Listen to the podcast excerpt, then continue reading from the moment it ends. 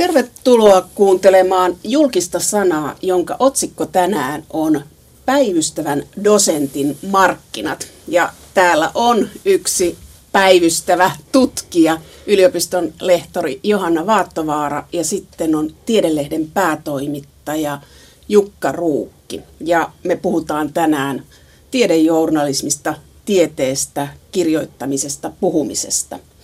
Johanna Vaattovaara, mitä sulle tulee mieleen sanaparista päivystävä dosentti? Päivystävä dosentti. Siitä tulee mieleen asiantuntija, joka vastaa esitettyihin kysymyksiin.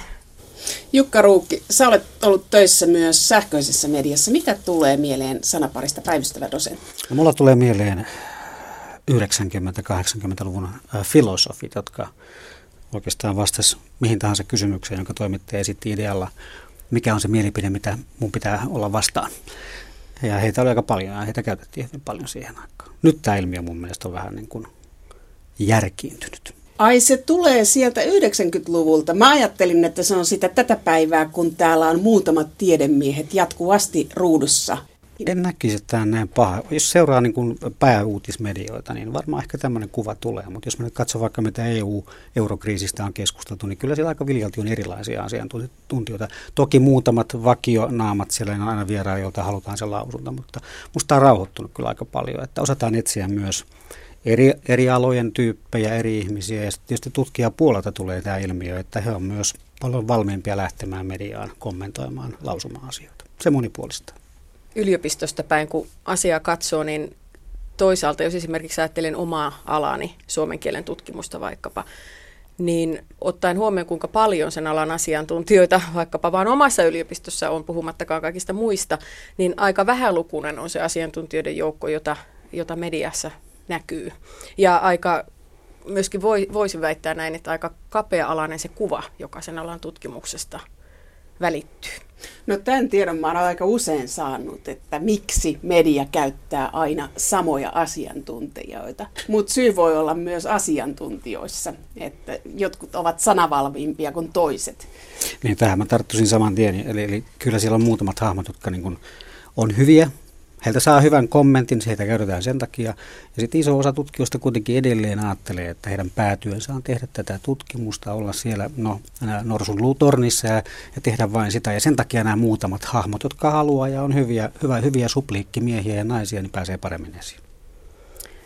Joo, varmasti näin on. Ja yksi asia, mikä mua on askarruttanut viime aikoina tosi paljon, on se, että millä tavalla – kaikki se tietopotentiaali, mikä on yleisesti kiinnostavaa, miten se oikeastaan sieltä ruohonjuuritasosta, jos sanotaan näin, niin miten se jalkautuu sieltä julkisuuteen. Ja, ja siinä on varmaan kyse aika, näin niin kuin tutkijan näkökulmasta, siinä on kyse aika monipolvisesta prosessista. Ensinnäkin tutkijan pitäisi itse tiedostaa, että hänellä voisi olla jotain annettavaa, eikä vaan pyöriä siinä jokapäiväisessä arjessa, joka on se tieteellinen viitekehys. Ja se on, tutkijan työhän on sinänsä jo ihan hir- hirveän vaativaa ja ai- aikapula on ma- mahdoton ja pitää saada kovia julkaisuja. Se, että todella pieni määrä loppujen lopuksi siitä tutkimuksesta, mitä tehdään, päätyy julkisuuteen, mm. niin se, se on juuri tässä. Eli tota, ei osata tulla. Ja yliopistot eivät auta siinä riittävästi, eikä myöskään arvosteta yleistajusta, yleistajustamista.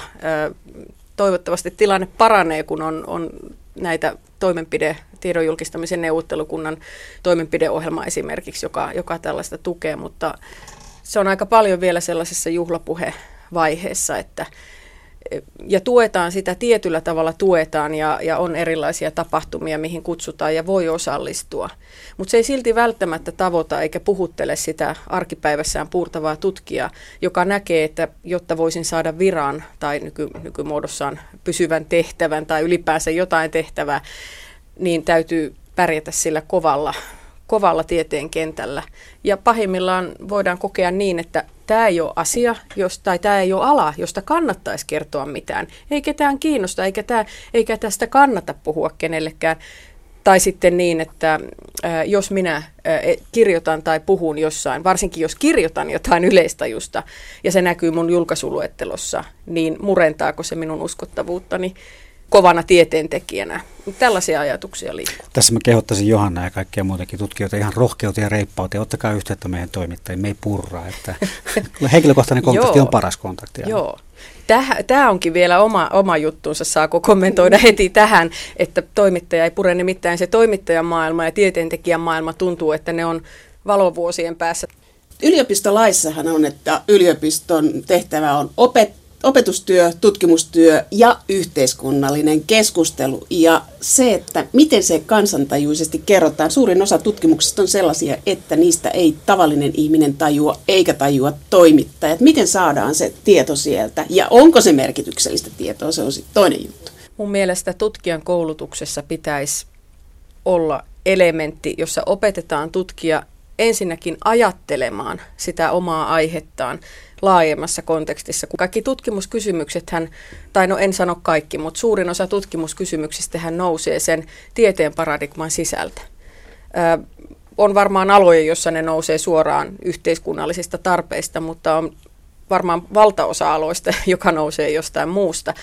Ja mä väittäisin, tai ainakaan en ole vielä niillä, itse olen opettanut kyllä tie, yleistajuista tieteellistä kirjoittamista tai tieteestä yleistajuisesti kirjoittamista, ja aina sinne työpajoihin tulee ö, väitöskirjan tekijöitä jotka, tai muita tutkijoita, jotka on sitä mieltä, että no, en mä tiedä, tuleeko tästä mitään, koska tämä on semmoinen aihe, että ei tässä voi olla mitään ketään kiinnostavaa.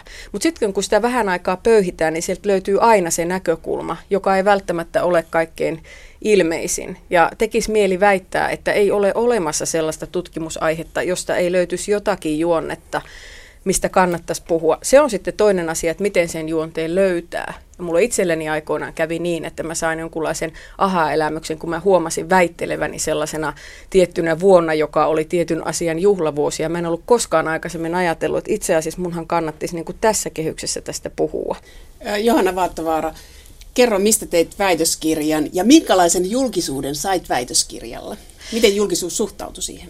Joo, mä väittelin 2009 äh, Suomen torneolaaksolaisten äh, kielellisestä ja alueellisesta identiteetistä.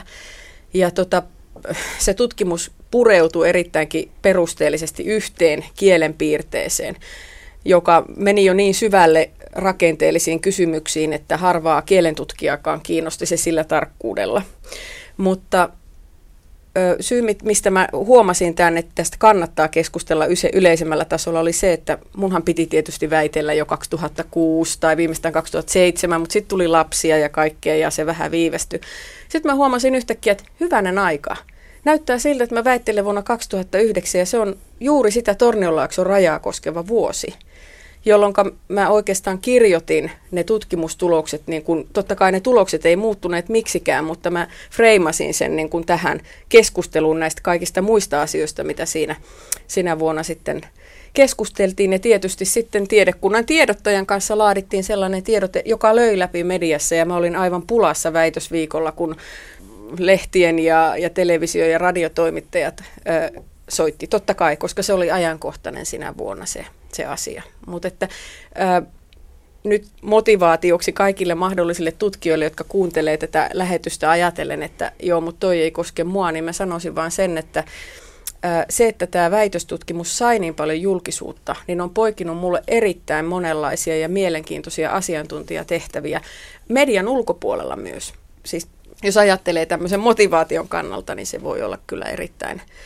erittäin niin kuin hyvä asia saada sille omalle tutkimukselle julkisuutta sitäkin kannalta. Jukka Ruukki, sä olet Tiedelehden päätoimittaja. Minkälainen tiede kelpaa julkisuudelle? Tarttuen tuohon, mitä Johanna äsken kertoi omasta metodistaan, että miettii tutkijanakin, että mikä tässä ajassa, mikä mun työssä on tähän aikaan ja ihmisiin, tämän päivän ajatuksiin ja maailmaan kytkeytyvää, niin se on semmoinen. Meidän, me, mehän törmätään valtavaan uutisvirtaan, tutkimusvirtaan, mitä tuolta maailmalta tulee. Tiede on kansainvälistä, äärettömän kansainvälistä, ei vain kansallista. Ja me yritetään sieltäkin poimia asioita, jotka jotenkin koskettaa, iskee tähän päivään, tähän hetkeen. Ollaan vaikka sateisessa ää, näin toukokuussa ää, ulkona on kova kurja keli, olet lähdössä töistä, pitäisi juosta bussipysäkille ja sillä että ei kastuisi niin kauheasti. Kannattaako juosta vai kävellä? Kumpi on fiksu tapa? Kummalla, kummalla metodilla kastuu vähemmän? Tämmöinenkin on ihan kiinnostava aihe ja sitä on tutkittu tieteellisesti. Fyysikon tutk, fyysikot on tutkinut sitä. Eli ne voi löytyä ihan arjesta, tämän päivän tapahtumista, tästä näistä hetkistä. Mutta se, miten tiedettä käsitellään mediassa, on muoti-ilmiö. Aikaisemmin oli vallalla yhteiskuntatieteet, psykologia ja erityisesti sosiologia. Nyt ovat nousseet lääketiede, tekniikka. Ja kun katsoin yliopistojen sivuja, Jyväskylän yliopiston, Tampereen, Turun, Oulun, Helsingin, niin kyllä siellä nämä alat loistivat, mutta itse, joka olen koulutukseltani humanisti, kaipasin sitä humanistista tiedettä, mutta ei sitä ole paljon tiedelehdenkään sivuilla sitä humanismia. 70-80-luvulla tosiaan yhteiskuntatieteet sosiologia oli valtavassa buumissa tieteessä ja sitten varmasti se heijastui sen myös tähän tieteen julkisuuteen ja, ja tiedejuttuihin voimakkaasti. Nyt monet alat, monet luonnontieteen alat on nähnyt valtavia harppauksia, lääketiede, genetiikka, ihmisen perimän selvittäminen, se heijastaa väistämättä siellä. Lääketiede, terveys on noussut hurjaan arvoon, se näkyy kaikkialla, tämmöinen ihmisen, kaikki mikä tulee omaan napaa lähelle, omaa napaa, omaa päätä lähelle, niin kiinnostaa valtavasti psykologia ja terveyslääketiede. Ja me tiedelehdessä tehdään mitä ihmiset haluaa tavallaan, että me ollaan lukijan palveluksessa, ei tieteen palveluksessa, emme ole mitään tieteen apupoikia, mutta lukijat on siitä kiinnostuneita ja sitä me tehdään heille. Kun sä sanoit Jukka Ruukki, että olemme lukijan palveluksessa, emme tieteen palveluksessa, Mä olen kuullut kulttuuritoimittajan sanoman lauseen, että olen kirjallisuuden asialla. Ja siitä tulee mieleen, että, niin, että kenenkä asialla on toimittaja, mm. joka on jonkun toisen Kyllä. asialla. Mutta tiedetoimittamiseen, kun puhutaan lääkkeistä, lääketieteestä ja lääketeollisuus rahoittaa sitä, niin sinä ihan kirkkain silmin sanot, että et, emme ole kenenkään asialla. Että siinähän on aika suuri riski se, että kuka Kyllä. pääsee vaikuttamaan, mikä tulee julkisuuteen. Jos ajattelee monikansallista lääketeollisuutta, niin siellä on rahaa lyödä mediakampanjoihin. Journalismihan on lähtökohtaisesti kriittistä. Siihen kuuluu kyseenalaistaminen epäilyneen pitää kuulua myös tiedejournalismissa. Että musta tiede on fiksu tapa hahmottaa maailmaa. Mä kannatan sitä ajattelun maailmaa. On niin kuin järkevämpi tietää kuin luulla tästä lähdetään. Mutta totta kai ei, me pokkuroida ketään, ei tieteentekijöitä, ei bisnestä, ei muuta. Näin ei pitäisi ainakaan toimia. Tätä näkee. Totta, olet oikeassa. Mä mietin tässä kahta asiaa. Ensinnäkin sitä, että mikä on se tie, siis suuren yleisön tiedekäsitys. Se on aika luonnontieteiden näköinen varmaan yleisesti ottaen. Ja toiseksi mä mietin tätä samaa asiaa, mitä joskus kanankoipia ostaessani, että kun kauppiat tunkee hyllyt täyteen näitä valmiiksi marinoituja kanankoipia, niin luuleeko ne oikeasti, että tätä me halutaan ja sitten aina ne natyrellit on loppu. Tässä mä ajattelen, että kuinka paljon oikeastaan on kyse myöskin siitä, että luonnontieteet tarjoutuu jotenkin helpommin. Siellä on varmaan enemmän näitä tutkimushankkeita ja on enemmän tottumusta tulla julkisuuteen. Totta kai, koska siis se on suoraan niin kuin ihmisen hyvinvointiin liittyvä, liittyvää tuota asiaa. Ja kuinka paljon sitten sitten tuota, niin paljon sellaista, mikä ihmisiä todella kiinnostaa myöskin, niin jää pimentoon vain sen takia, että ne tutkijat pysyvät siellä kammioissaan, ettei tavallaan ylipäänsä tämä niin kuin, tiedonvälittäjien, toimittajien ja tutkijoiden niin kuin kohtaamisen kysymykset on, on sellaiset, missä niin kuin näkisi aika paljon kehittämisen varaa. Et miten miten, miten niin kuin tiede, journalismi löytää sen monipuolisen tieteen. En mä väitä, että se on yksipuolista, mutta voisi se olla monipuolisempaakin. Jos tota, ää, tieteen tämmöistä uutisvirtaa seuraa, niin se on ihan totta. Se on hyvin luonnontiedepainotteista. Se on uusia keksintöjä, saavutuksia, joku ongelma on ratkaistu. Ja sieltähän niin kuin lääketiede ja tekniikka tarjoaa hirveästi tähän niin kuin hyvää, hyvää tavaraa, mitä journalistit voi hyödyntää. Se on ihan totta ja näin tapahtuukin. Mutta sitten tota, tässä on ehkä pikkusen kapea katse. Jos me katsotaan niin kuin pelkästään niin kuin vaikka lehtien tiedesivustoja, ne on hyvin luonnontiedepainotteisia. Meidän lehtemme, tiedelehti on hyvin luonnontiedepainotteinen. Mutta sitten me unohdetaan se tiede oikeastaan mikä on muualla. Monissa vaikka, otetaan päivän Helsingin Sanomat, siellä on kulttuurisivuilla paljon tiedeasiaa, siellä on kotimaan uutissivuilla paljon tiedeasiaa. Tavallaan se tiede ei enää ole lohkoutunut, se ei enää siiloissa tiedeohjelmissa, tiedesivustoilla, vaan se on vähän niin kuin haulikolla ammuttuna osana sitä yleistä uutisvuota. Siellä on hyvää taustaa, hyvää faktaa ja monesti ne tulee tutkijoiden suusta. Et mä niin kuin näen hyvää tiedejournalismia joka päivä mediassa ja myös hyvää humanistista ja psykologista kulttuuritutkimusta. Mutta jos ajattelee jotain geeniteknologiaa, tekniikkaa, lääketiedettä, siellä on uusia asioita, ennätyksiä, tutkimusta, rahaa ja keksintöjä. Se tekee sen kiinnostavaksi. Kyllä varmaan, jos nyt mä vähän hyödynnän lehteni taustayhteisön tieteen tiedotus ryn tekemään tiedebarometri, joka on tämmöinen asennekysely, toteutetaan nyt tänä vuonna viidettä kertaa, ilmestyy marraskuussa, niin siellä on kysytty suomalaista, mitkä aiheet niin kuin kiinnostaa yleensä, niin kyllä siellä ykkösenä melkein on nimenomaan uusi, tuleva keksinnöt, ratkaisut, innovaatiot. Tavallaan siellä ihmisillä on niin kuin nokka tuulessa ja odottaa tieteeltä tulevaisuuden ratkaisuja. Ja ne aiheet on sitten sen takia siellä hyvin framilla myös tiedemediassa. Joo, tämä tosiaan yksi, yksi ero, joka humanististen ja luonnontieteiden välillä varmaankin vallitsee, on se, että, että tämä on nyt niin kuin mun ajatus näin äkikseltään, että luonnontieteissä usein ratkaistaan asioita ja suunnataan todella tulevaan ja, ja näin. No varmaan muissakin tieteissä suunnataan tulevaan, mutta esimerkiksi humanistinen tutkimus nyt varmaan aika usein dokumentoi ja, ja näyttää, että miten asiat on. Tai meillä ei välttämättä ole niin kuin ratkaisuja niihin. Nyt esimerkiksi yksi asia, mikä puhuttaa ihmisiä aina ajasta toiseen, on kieli, kielen muuttuminen. Ihmiset ei siedä sitä, että kieli muuttuu. Se ei tarvitse, kun lukee yleisöosastokeskusteluja, niin nähdään. Ja aika monelle sitten se kieli on juuri sitä, että mikä on oikea väärä tai mikä on jonkun sanan niin kuin etymologia tai, tai että apua meille tulee niin kuin vieraita vaikutteita ja näin. Ja sitten tutkijat ei tee mitään mitään. Tämä on humanistien epäonnistuminen tämä ikuinen, että kie, kieli on pilattu, koska se, se on, sehän on niin täysin outo ajatus, että kieli on paikalleen pysähtynyt. Kyllä, eikä kukaan ajattele, että äiti on vanha lainasana. Se on meille aika, aika tuttu.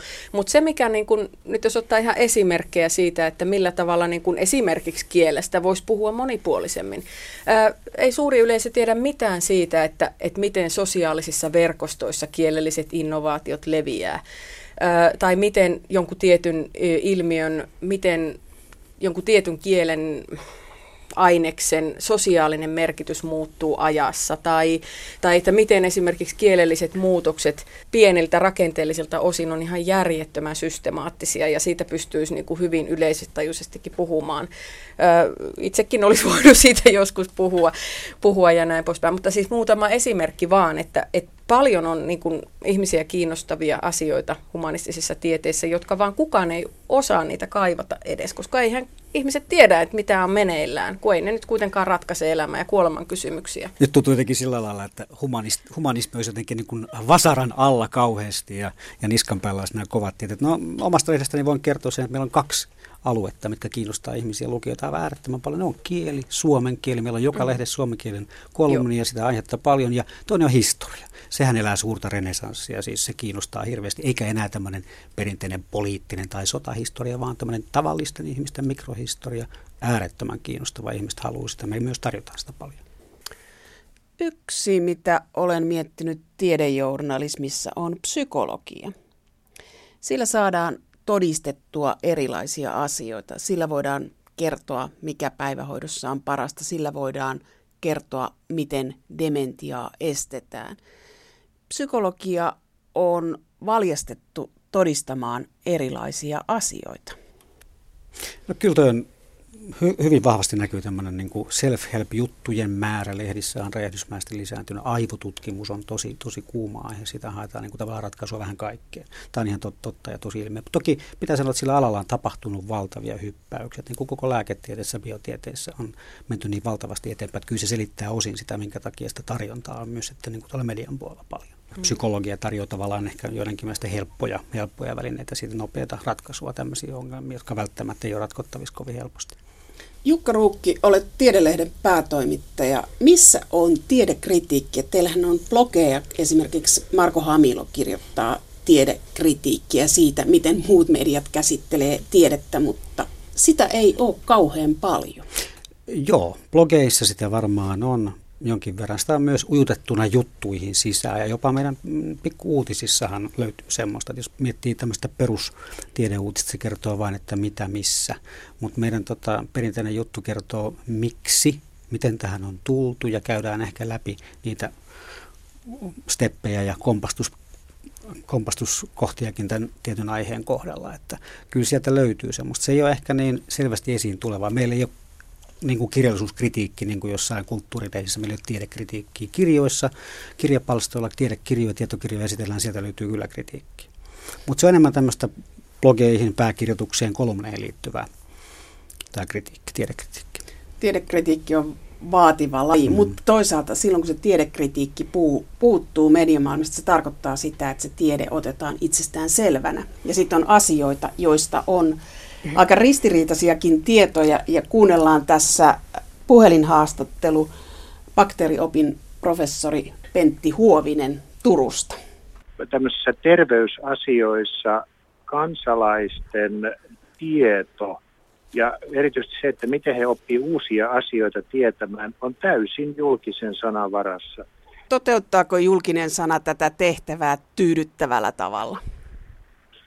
No sanotaan, että mä olen ollut huolissani viime aikoina siitä, että meidän tiedetoimittajien ja, ja terveystoimittajien määrä on vähentynyt. Eli siis meillä on menty tietysti tähän, äh, tähän tämmöiseen internetpohjaiseen tiedotukseen, viestintään, joka yleensä on halpaa, äh, mutta se merkitsee, että se on halpaa sen takia, että sen tekijät eivät pysty perehtymään niihin asioihin syvällisesti. Ja, ja mulla on semmoinen pelko, että, että tämä viestinnän muuttuminen maailmassa – ja, eri, ja Suomessakin, jos on totuttu, että ihmiset tietää paljon, niin on riski meidän terveydelle. Et me emme enää saa oikeaa tietoa. Meillä on tämmöinen copypaste-journalismi, jossa, jossa juuri julkaistu uutinen kopioidaan 10, 20, 30, jotka sitten taas uudestaan kopioivat toisiaan. Ja, ja tällä tavalla syntyvät tämmöiset äh, informaatiot, niin ei tietenkään suosi sitä, että joku pohtisi välillä näiden, äh, näiden viestien, oikeu, se, että onko ne oikeita äh, vai ei. Lääketieteestä on tullut julkisuuteen hyvin kiistanalaisia keskusteluja, kuten narkolepsia, joka tuli sikainfluenssa-rokotteen myötä. Ja lääkäritkin olivat siitä eri mieltä, kunnes se sitten todistettiin, että narkolepsia aiheutui rokotteesta. Niin miten tällaisessa tilanteessa lääkärinä ajattelet, että median pitäisi siinä toimia? Tämä oli hyvin vaikea tilanne, koska siis alkuvaiheessaan ei tiedetty sitä, että, että onko kyseessä rokote vai ei. Ja tämmöisessä tilanteessa, jos on erittäin harvinainen haittavaikutus, jos oletetaan, että meilläkin miljoona ihmistä rokotettiin, mikä se todellinen määrä on, se on varmaan suurempi, mutta oletetaan, että jos miljoona ihmistä rokotetaan ja tulee muutamia haittavaikutuksia siitä, niin ne saadaan itse asiassa esille vasta sen jälkeen, kun koko rokotustapahtuma on toteutettu. Eli siis me ollaan, myös tutkijat on sellaisessa tilanteessa, että, että me emme tiedä, mikä on totuus, ja, ja sitten tämmöisessä tilanteessa on tärkeää, että annetaan ikään kuin rauha sille tiedolle muodostua, annetaan rauha tutkia tarkasti sitä aineistoa, tietoa. Ja sitten kun meillä on tämmöinen online-tiedotus, että, että me halutaan aina ja heti tietää myös keskeneräisistä asioista, niin se on omiaan lisäämään epävarmuutta. Että koko aika tuli tietoa, mutta se lopullinen oikea tieto tulee sitten vasta joskus perästä. Mutta toisaalta se lääkäri Partinen, joka kertoi tämän julkisuudessa ääneen, hän tähän syytettiin siitä, että hän on te- te- toiminut virheellisesti.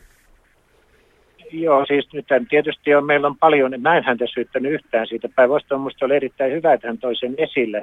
Tietysti olisi hyvä ollut hänelläkin, jos hänellä olisi ollut enemmän siitä tietoa alkuvaiheessa, mutta, mutta mielestä on ainoa tapa, millä käytännössä voidaan lääketieteessä edetä, että joku epäilee jotakin. Mutta se, että, että kaikki tulee välittömästi julkisuuteen, se, se, on, se on siis todella vaikea tilanne ihan niillekin asiantuntijoille, joiden pitäisi asiat tietää kaikkein parhaalla tavalla. Ja sen takia nyt sitten tämmöisissä tiedoissa niin semmoinen niin sanottu jäitähattuun politiikka on tärkeää, mutta nyt kun viestintää on täysin vapaata, niin yksi yksityinen ihminen tai pieni ryhmä ihmisiä tai yksi toimittaja halutessaan niin saa asiasta ikään kuin tämmöisen salaliittoteorian ja ne salaillaan jotakin. Ja, ja tämä, tämä on niin kuin iso ongelma, jota olen miettinyt tiedotuksessa, että mikä on tämän avoimen tiedotuksen, täysin ajantasaisen tiedotuksen versus sitten sen tiedon, mikä olisi meille kaikille meidän terveyden kannalta kaikkein tärkein asia, semmoisen tiedotuksen ikään kuin äh, saaminen esille. Mutta ongelma on se, että, että, että kaiken pitäisi olla valmis heti, ja jos ei se ole heti, niin heti syytetään siitä, että salaillaan jotakin. Mutta toisaalta tässä on lääketieteen kohdalla se, jos ajattelee näitä influenssatapauksia tai jotain levi, nopeasti leviävää tautia, niin hysteria leviää sekä mediassa että sitten internetissä, niin eikö siinä vaiheessa olisi syytä niin kuin lääkäreiden tulla julkisuuteen, vaikka tieto ei olisi varmaa?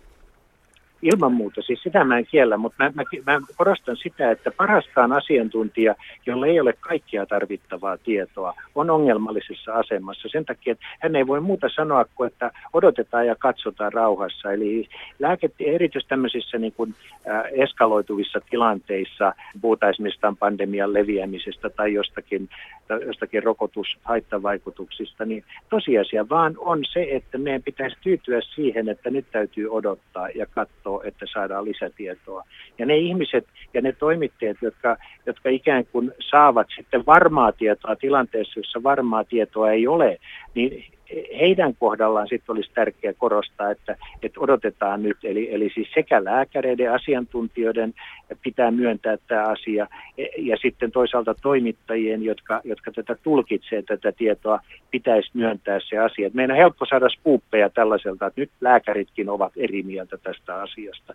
Ja, ja, ja se on niin kuin, se on, se on niin kuin kaikkein ahdistavinta.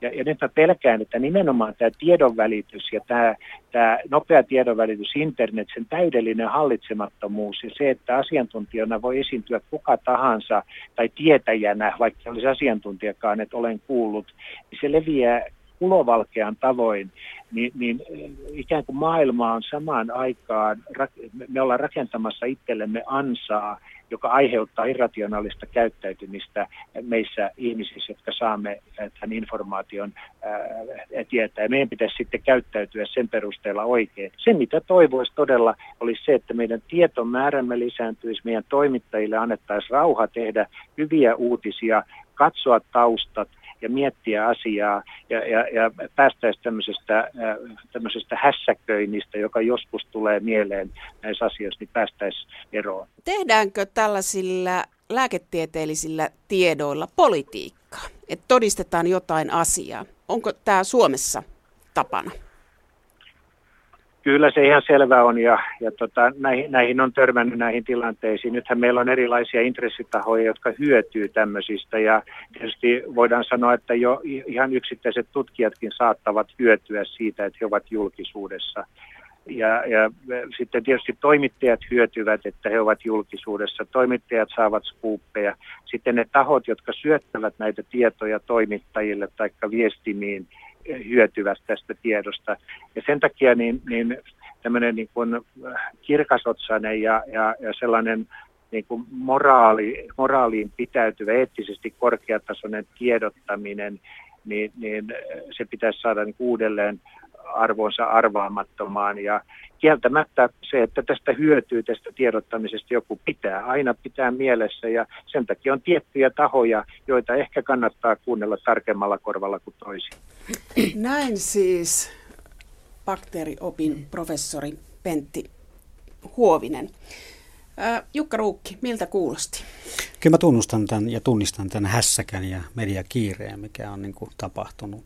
Pentti Huovinen tuossa esitti, että tämä pitäisi tavallaan tämä internet ja sosiaalinen media peruuttaa, mutta se on mahdotonta ja tämä, tämä uutisrytmin kiihkeys on tämmöinen ja se tulee tästä entisestään kiihtymään. Ja huteja sattuu, hässäkkää tapahtuu tässä taannoiset Bostonin maratonin hän kertoo hyvin, kun journalistit seurasi poliisiradioita ja sen perusteella raportoivat näistä epäilystä, kuka on kukin, ja siinä tapahtuu aika paljon pahoja, pahoja, pahoja virheitä, mutta oikeastaan me eletään tätä aikaa, tästä ei niin kuin väistämättä päästä millään eroa, ja nettiä ei voi peruuttaa eikä sosiaalista mediaa.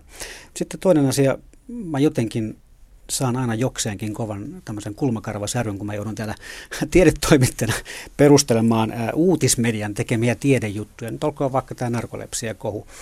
Jos me katsotaan tiedejuttuja Suomessa, Suomen mediassa, niin sitä suurin osa on ihan tavallisten uutis- ja yleistoimittajien tekemiä, ei tiedetoimittajien tekemiä, mutta mä joudun niitä aina täällä puolustelemaan.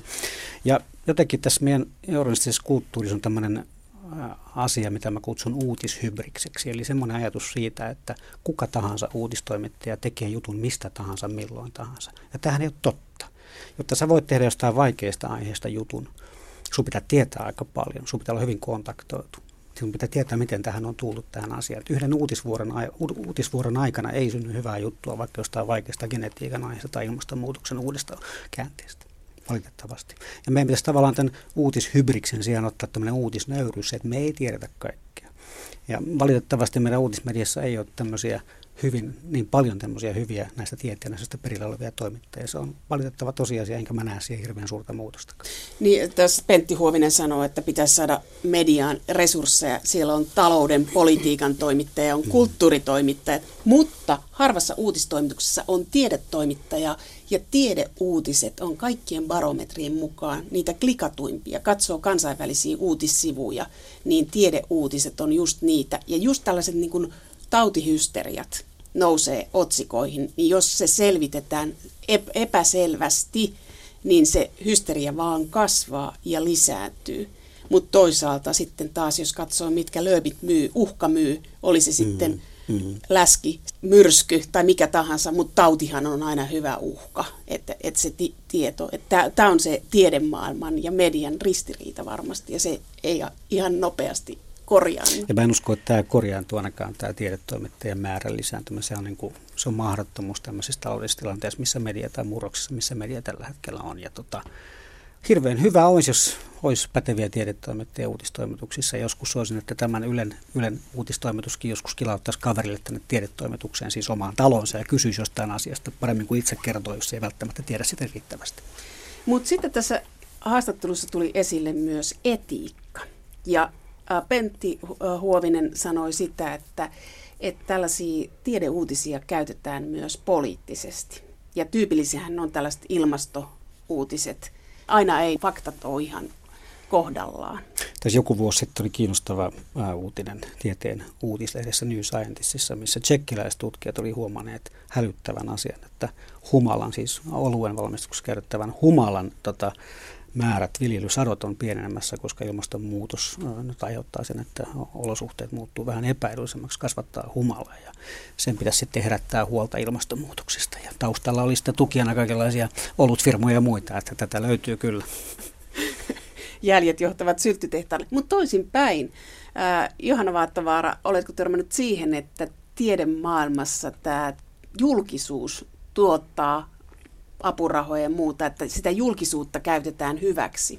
Niin, tai ehkä tuntuu jopa siltä, että ihmiset ei oivalla, mikä se julkisuuden merkitys voi olla. Että oikeastaan kaikkein eniten törmää siihen, nyt kun itse on harrastanut tätä tieteen yleistajustamista ja, ja kirjoittanut aiheesta kirjan, niin sitä kautta on niin kuin tullut, tullut tota niin, paljon puhetta erilaisten tutkijoiden kanssa näistä asioista. Ja mun mielestä niin kuin massoittain tulee esiin se, että tutkijat ei ylipäänsä ajattele, että, että heilläkin olisi sanottavaa tai että ylipäänsä se media, kytkös niin kuin mediaan on, on todella, todella kaukana. Ja mä puhun nyt siis niin kuin isoista, isoista massoista. Siis.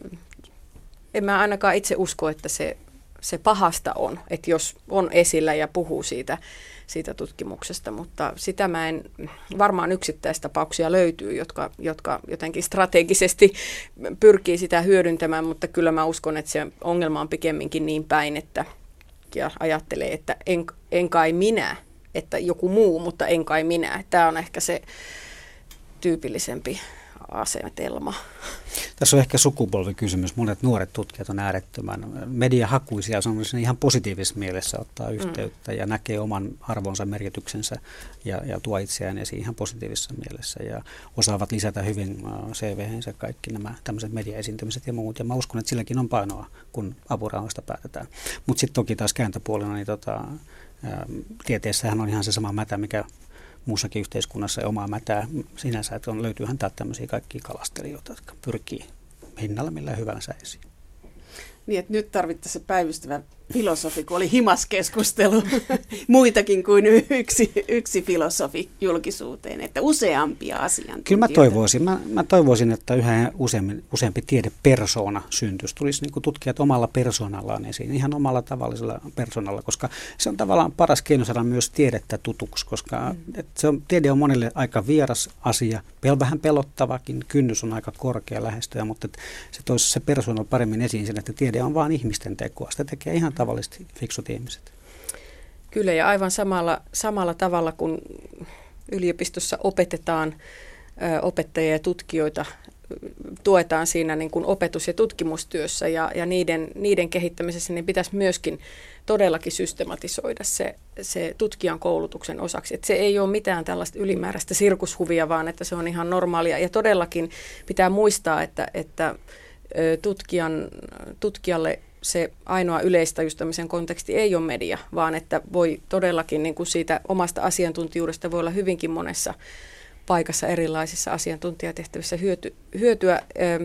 Ja se, että miten sitten ne asiantuntijat löydetään, niin siinä on varmaan aika paljon erilaista sattuma, sattumanvaraisuutta pelissä. Että, ää, paljon erilaisia asioita, mitkä liittyy tähän kouluttamiseen tältä osin. Yksi on tämä etiikka. Sitten on tietysti se, että ö, mä uskoisin toimittajilla on tosi paljon kokemusta varmaan, varmaan siitä, että, että toi, tutkijat on joko niin, no tuossa äsken kuultiin, että voi olla, että ei olla tarpeeksi varovaisia, mutta sitten voidaan olla liian varovaisia, että tavallaan aina on se tieteen etiikka, joka sotkee sitä, sitä yleistäjystämisen etiikkaa. Ja esimerkiksi tutkijallehan on ihan hirvittävän tärkeää, että kunnia kunnia siitä, mm, tai se, kenelle kunnia kuuluu tutkimuksesta, niin menee juuri oikeaan paikkaan. Ja tämä esimerkiksi printtimediassa joskus äh, tulee kau- kauheita tilanteita, kun äh, sinne lehteen ei päädykään sen oikean tutkijan nimi. Et se on jonkun suulla on annettu äh, lausunto jostakin ja vaikka tutkija itse olisi ehkä viitannut tähän, että se ja se on tai se ryhmä on tehnyt siellä, niin sitten se menee niin kuin hänen nimiinsä.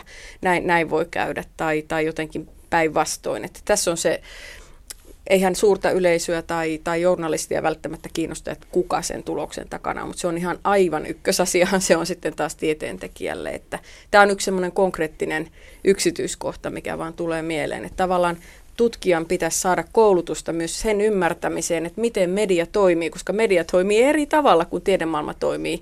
Semmoinen kommentti vaan tuohon, että tosiaan jos ajatellaan, että tieteen tehtävä on, on pyrkii ottamaan selkoa asioista ja pyrkii viemään asioita parempaan suuntaan. Tavallaan niin kuin, jos tutkija kommunikoi pelkästään tiedejulkaisussa kollegojansa kesken ja konferensseissa ja muualla, niin tavallaan se hommahan jää puolitiehen, jotta se hänen tuottamansa tieto voisi vaikuttaa, niin on otettava vielä yksi askel eteenpäin. Se on luonteva reitti on median kautta. Ja yksi tietysti suosituimpia aiheita on todellakin tämä terveys- ja lääketiede. Ja tässä minusta oli hyvä tässä Pentti Huovisen, että tämä niin kuin erimielisyys, että että toimittajan etiikka vaatii, että pitäisi ottaa eri näkökohdat huomioon, mutta usein otetaan se yksi asiantuntija, joka kertoo sen sanoman, jonka me haluamme kertoa. Tämä on, tämä on hyvin tyypillinen ilmiö, että tavallaan valitaan näkökulma.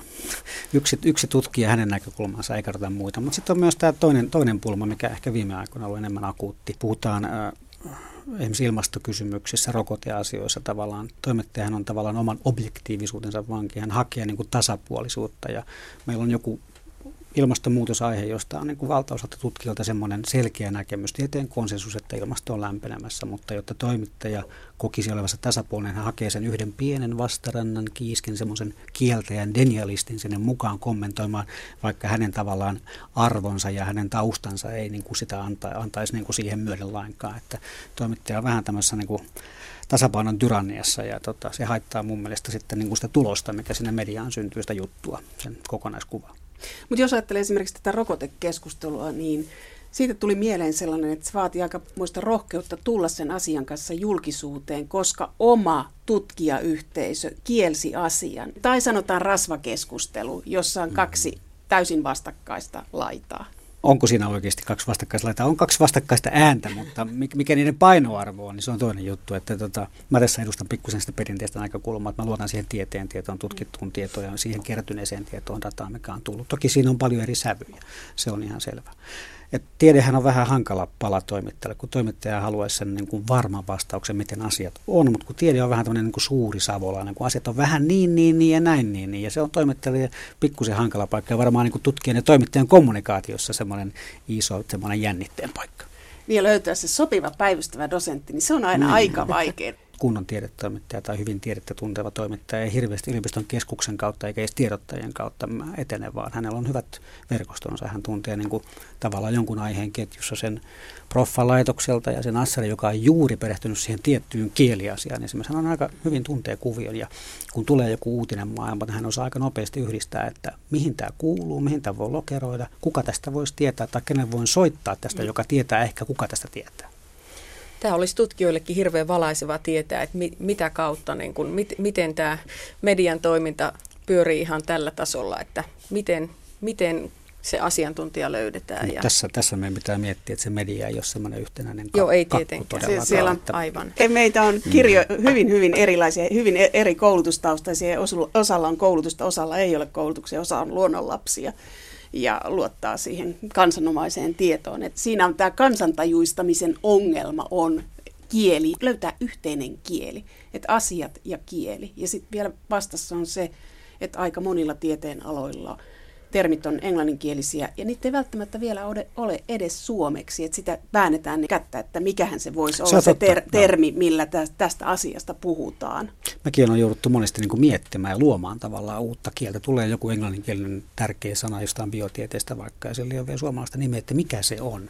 Yksi kiinnostava aihe oli ilmastotutkimukseen liittyvä ää, sana geoengineering, ää, eli geoinsinööriys, ilmastotekniikaksi me se käännettiin. Se on siis tapa, millä voidaan ää, ihan insinöörikeinoin vähän viilentää tätä palloa, joka uhkaa kovasti lämmetä. Mutta tässä tarvitaan sitä kotimaisten kielten tutkimuslaitosta. Kyllä, ehdottomasti. Kertokaa tähän lopuksi itse esimerkki hyvästä tiedejutusta. Ihan heti ei tule mieleen, niin kun, kun näin kysyt. Öm, tai mitä sä toivoisit näkeväsi? Minkälaisen tiedejutun sä toivoisit Johanna Vaattovaara näkeväsi?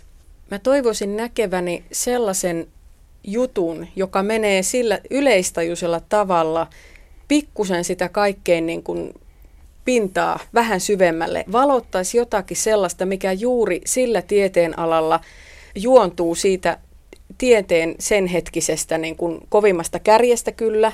Eli ei niin, että tuke, tavallaan lähdetään aina rakentamaan juttua niin kuin sitä, että joo, näinhän se kansa ajattelee ja näin. Että ravistellaan vähän sitä, että miten ihmiset, mitä tietoa ihmisillä tieteestä ennestään on.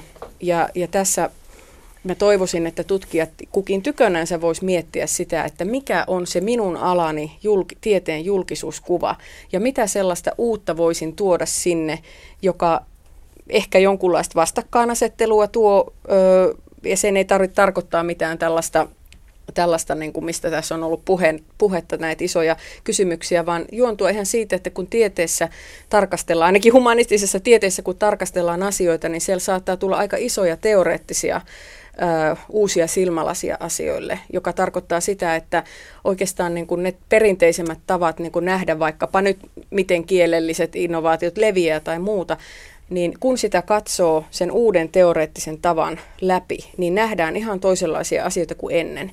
Niin jotenkin sen sellaisten näkökulmien tuominen, joka rakentaisi ymmärrystä siitä, että miten tiede sillä alalla kehittyy, koska tiedehän joka alalla kehittyy. Että jotenkin tätä niin kuin sen tieteen kehityksen.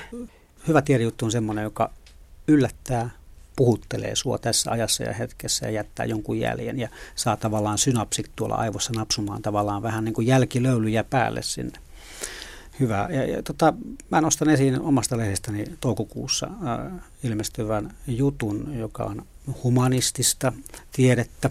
Jaakko Hämeenanttila, joka on islamin tutkija ja tuntija, äh, tarttuu sarvista semmoista aihetta, että onko islam taantumuksellinen uskonto. Tähän on se yleiskuva, mikä me uutismaailmasta saadaan tänä päivänä ja Mä kuulin muuten tästä keskustelua eh, jossain nyt ihan lähiaikoina, mutta se ei ollut Hämeen Anttila. Hmm. Joku että, muu päivystävä dosentti. Jo, joku muu. Me ei tiedetä islamilaisuudesta oikeastaan mm. mitään. Että meillä on vaan kliseet, jotka media on luonut.